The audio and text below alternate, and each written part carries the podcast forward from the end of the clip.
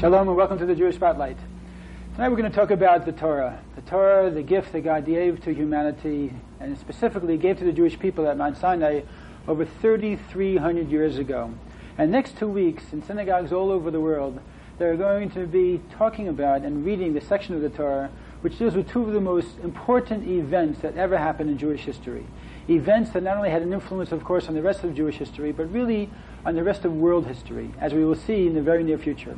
We're going to be talking about Exodus and the experience that the Jews had in Egypt and how they came out of Egypt.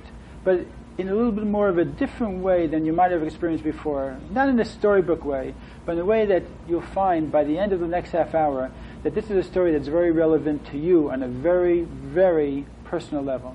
And in order to be able to go into the Torah with this type of perspective, in order to be able to open it up from this viewpoint, I've asked a friend and colleague to come onto the Jewish Spotlight, Rabbi Yossi Blesofsky, who is the director for Chabad in Northeast Queens. Rabbi Blesofsky, it's very much a pleasure to have you with us today. Pleasure to be here. Rabbi Okay, I'm looking forward to hearing your pearls of wisdom for the next half hour. I'll share them. Okay, sounds good. Now, we know that that the Rebbe often shared with us very beautiful insights into the meaning of Egypt, the meaning of the exodus from Egypt. Maybe you could just start to whet our appetite as to exactly what is going on here. Is this just a storybook about a Jewish people coming out of a nation of bondage, or is there something deeper here that we can all relate to on a very personal level? Let's get into some Torah study in a way that will hopefully motivate our audience to want to continue past this half hour.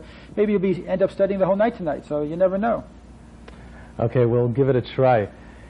When you talk about the idea of exodus, freedom from slavery, freedom from Egypt, I think that for people living in the free world, uh, especially Americans living here in America in the 21st century, land of the free, um, for the Jewish people living here, it's a little bit difficult to appreciate the Exodus on a very practical level. In other words, its relevance to our lives, because it's a free land.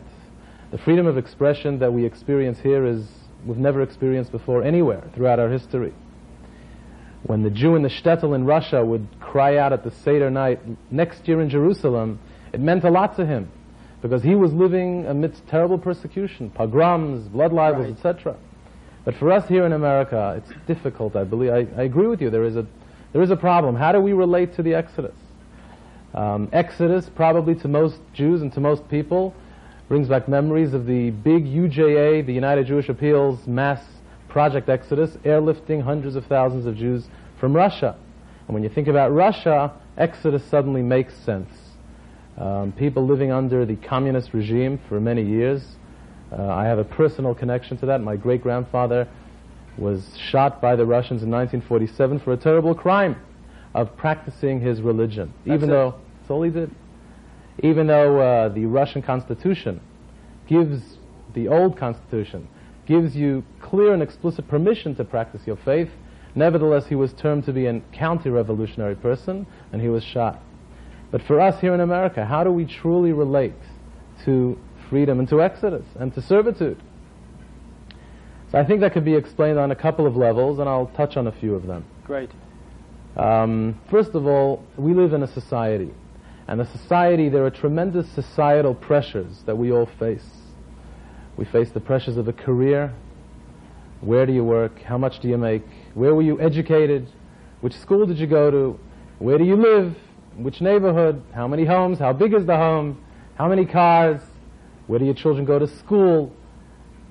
And those societal pressures bear down upon us, and they affect our lives.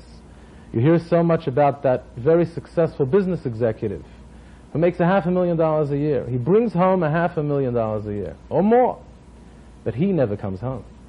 He's working a 90 hour week, or she.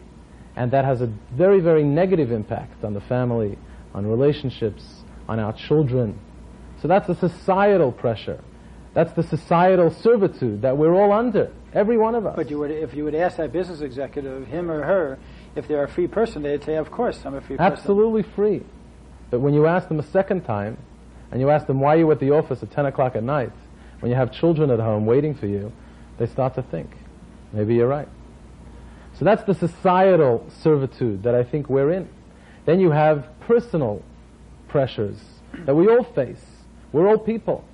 We all have our negative sides, the negative traits, the ne- negative character traits that we all possess. We have ego issue, issues, we have selfish problems, we all have anger to deal with, and all of these negative character traits that most human beings possess, regardless of religion. I believe that they are our personal Egypt.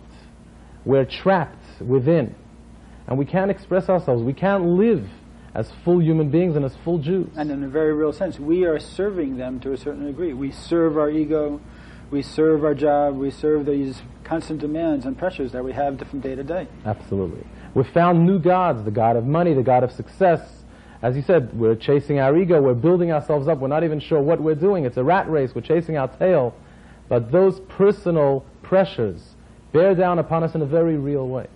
Okay, so in that sense, each of us is living in Mitzrayim, in our own personal Egypt. In fact, the word Mitzrayim is a word that means Meitzer, a limitation, a boundary.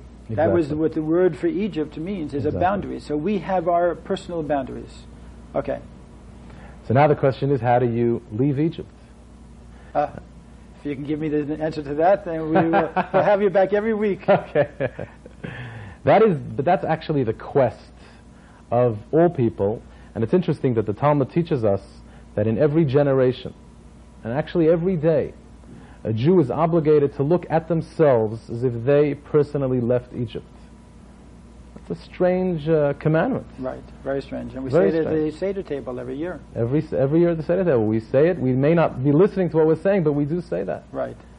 Um, the simple explanation, of course, is, is that if the Jews would have remained in Egypt, Pharaoh would have remained the superpower and would still be there today.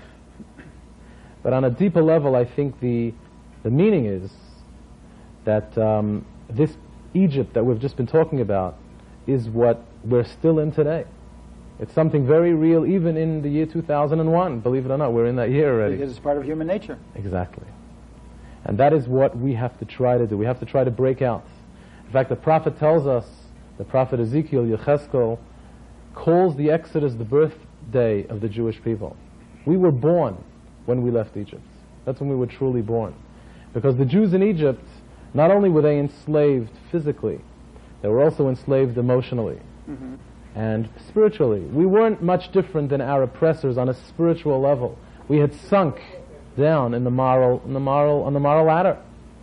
And when we left, we left by the grace of God, but we left the physical servitude, and at the same time, we left Egypt traveling towards Sinai, starting to free ourselves and develop as truly free people in all senses okay, of the word. now let's let's go into a little bit of the text itself also. What okay. we're dealing with is really uh, people who had been in slavery over 200 years, mm-hmm. who had lost, as you say, any sense of of, uh, of self dignity as a result of the way that they were treated, the, the type of treatment that they received was deliberately in order to torment them psychologically and to make them feel like they had no worth whatsoever. And here Moses comes out of nowhere and promises them that God has come and sent you a deliverer in order to be able to take the people out. What was their reaction to Moshe Rabbeinu, to Moses at this time? How did they react to a person coming from the blue and all of a sudden making these promises? It's interesting that their reaction was one of real belief. They believed him. They really believed him. When Moses came and promised them that a better time is ahead, they believed him. Okay, now a person out there might say, okay, they believe. Of course, listen, somebody comes along when you're in such a bad situation and they tell you such a thing that I'm a savior or I'm going to come to redeem you. Of course you're going to believe me. What do you have to lose?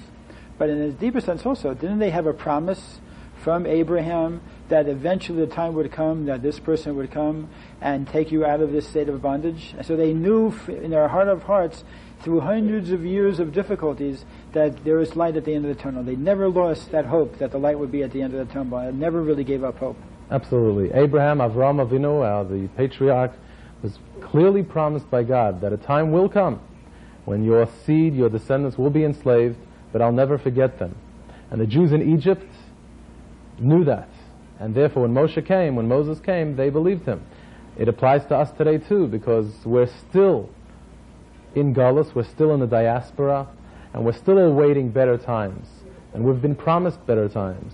And we believe the day will come soon as right, well. we've been promised, of course, that there will be a Mashiach, a Absolutely. Messiah who will come to really bring the world to the state of perfection it was meant to be be created with from the very beginning. Exactly. And God willing, that should be very soon. Very soon. In fact, when you talk about Exodus, it's not just a Jewish issue, It's a very, very global issue because freedom is something that we can all relate to.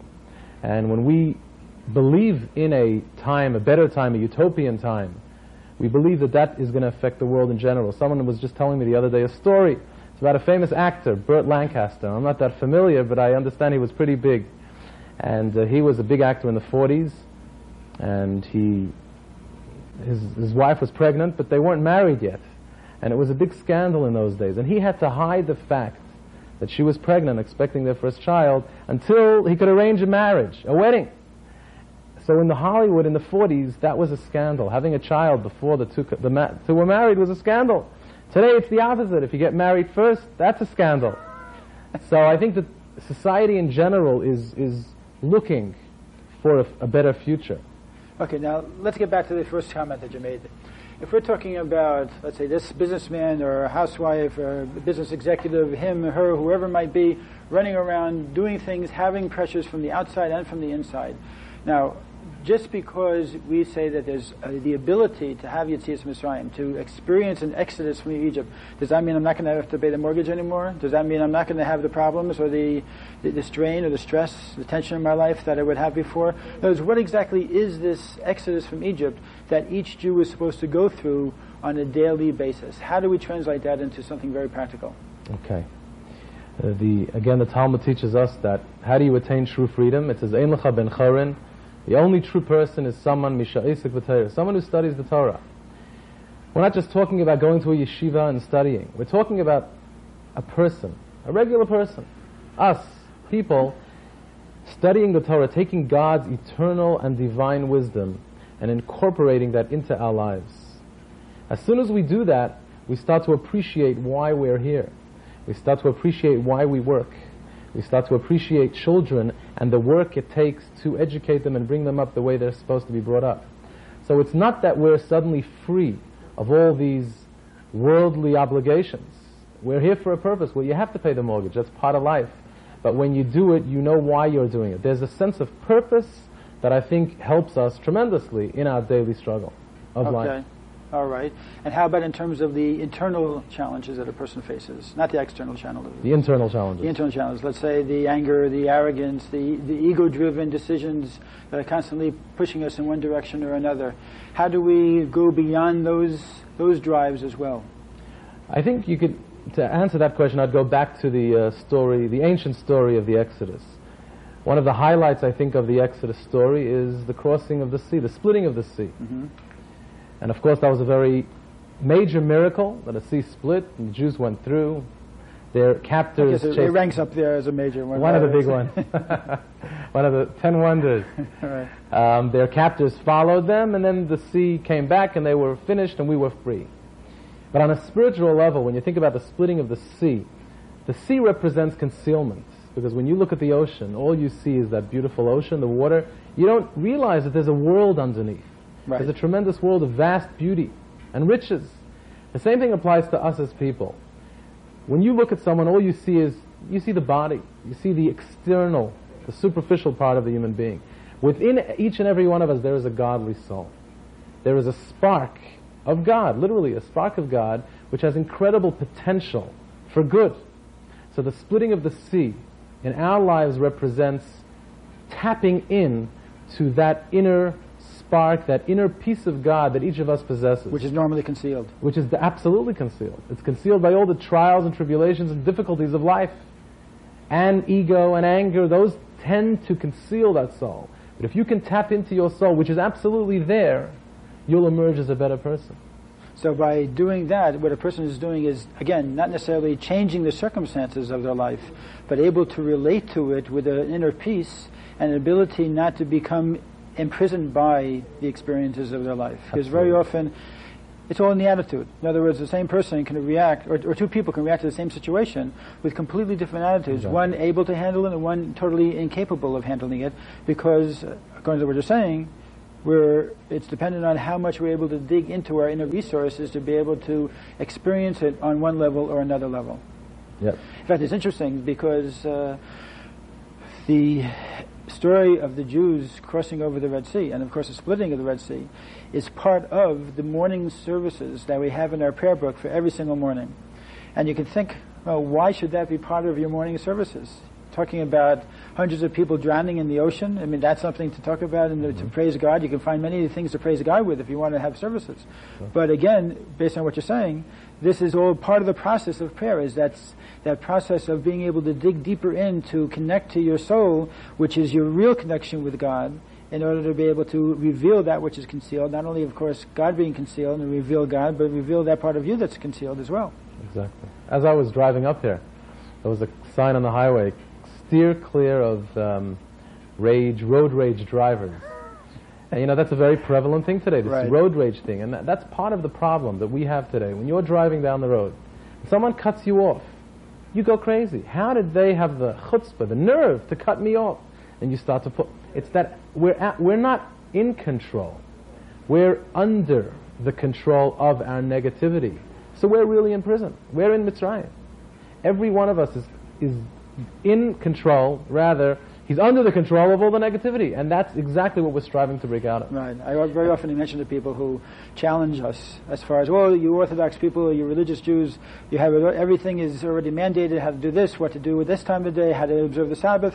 You know, you, you just open up a book and you have everything decided for you already, which is a common thing that we get. But the fact is that every single person has a modus operandi. If it's not the code of Jewish law, it'll be their own personal code of, of law about how they react to situations based on their upbringing, based on the circumstances of their lives, their genetics. They're programmed to be able to like certain foods, not like other foods, react to certain situations in exactly a particular way, and they're very predictable.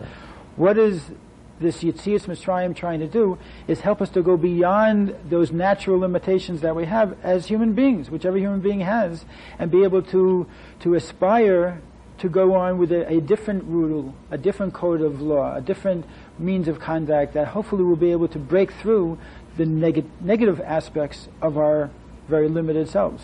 Absolutely. And it's a that something like that. You're talking about years and years of, of struggle in order to be able to make a inner transformation to get to that level. It's a very challenging aspect of Judaism. Absolutely, and it ties in well with what you mentioned before about the fact that in our daily services we talk about the crossing of the sea.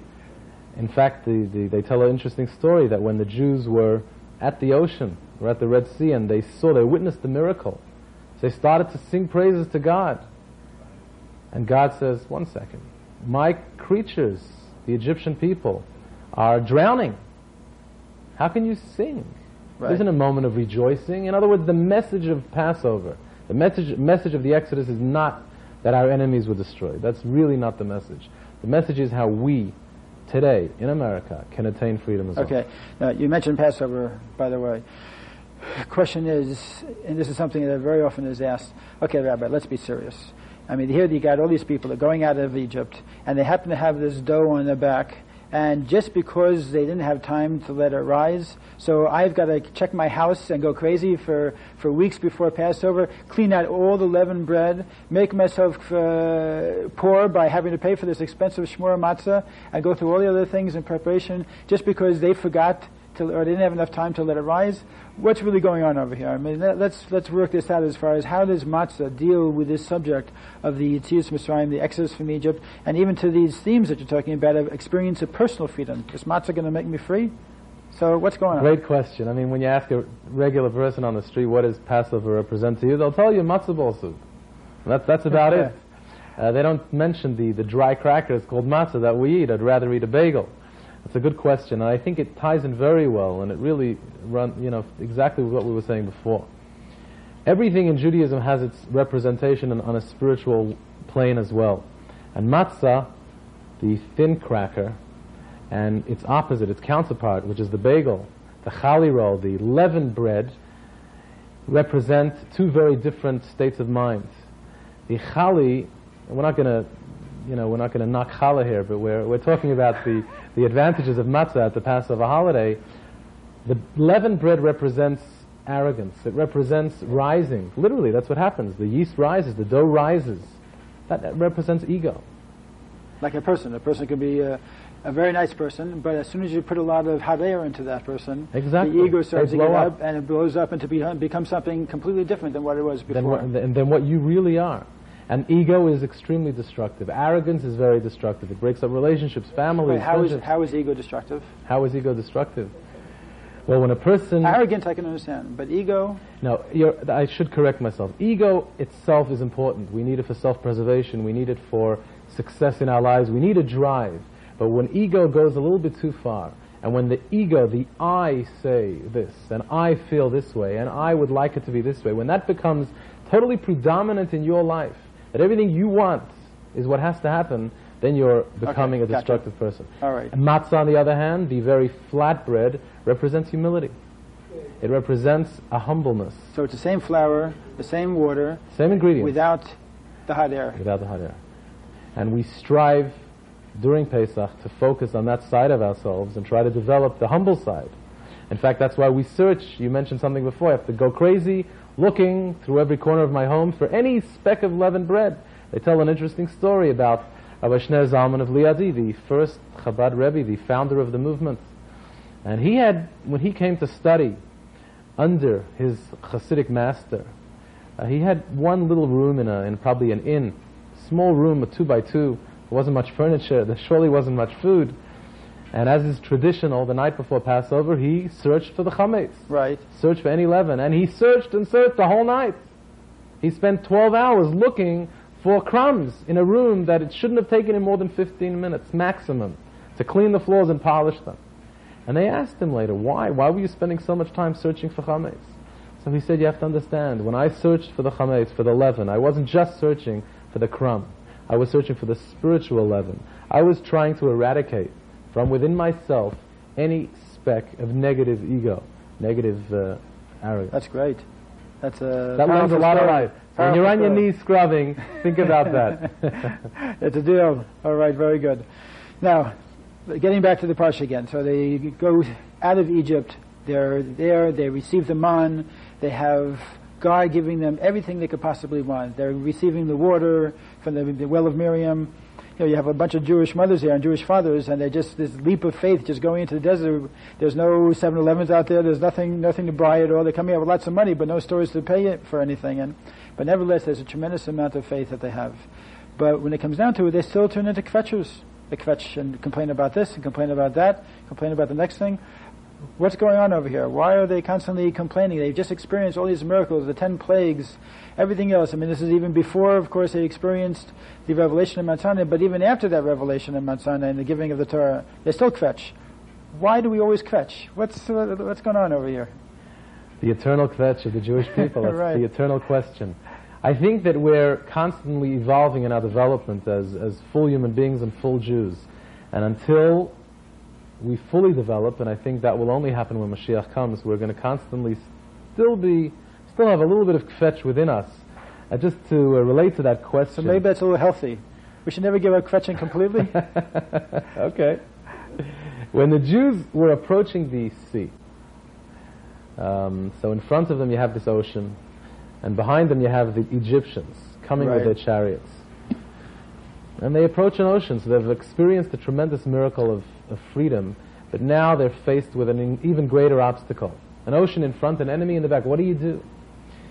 And the Medrash tells us a very interesting thing, that the Jews were divided up into four groups, four categories, four different opinions. How do we deal with this situation? What should we do? Some said, let's fight back. Let's fight our enemy. Some said, let's just go back. Let's just give up, go home. Third group said, let's commit suicide. Let's just fall into the sea. There's, mm-hmm. there's no hope. We're not going back. right. And the fourth group said, pray. Let's pray. Maybe God will help us again. And Moses obviously takes perfectly understandable reaction. very, very reasonable, Right. each of them. Moses turns to God and God says to him, Moses, what are you crying for? Just tell the Jews to continue going. Just continue. And in fact, one of them continued, Nachshon, he plunged into the sea, and as soon as the sea hit his neck, it split, and the rest is history. So I think this That's represents a very strong lesson. it's very strong. And it has its, of course, it, it represents our struggles in life in general. We all face struggles. Physical, emotional, spiritual. We face struggles and sometimes life, the difficulties are insurmountable sometimes. And I think that these four opinions are the four different attitudes that people have. Let's fight. Some people are looking for a fight. They're always looking for a fight. If it's a religious issue, if it's a, a, a family matter, they want to fight about it. Others, let's pray. Let's just run away. Let's escape. Hide in a cave in the north of Israel with a candle. Study Torah all day. Let's just escape society. Others say, let's just commit suicide. You can't handle it. And then a fourth group says, let's go back to Egypt. Just give up, join the party, and don't try to be a better person. God's message is very simple, and I think Nike stole this from God. Just do it. That's their motto. Just do it. God said, don't think so much. You're placed here on earth. You have a mission to do the right thing. Study God's Torah, take His eternal lessons, and just live life the way you should. Don't get carried away with all the difficulties. Go But forward. This is, uh, I want to just add on a different aspect of it also, that from what I read into it as well, people would think, well, you know, if you're talking about religion, so the normal reaction a religious person should have is to pray to God.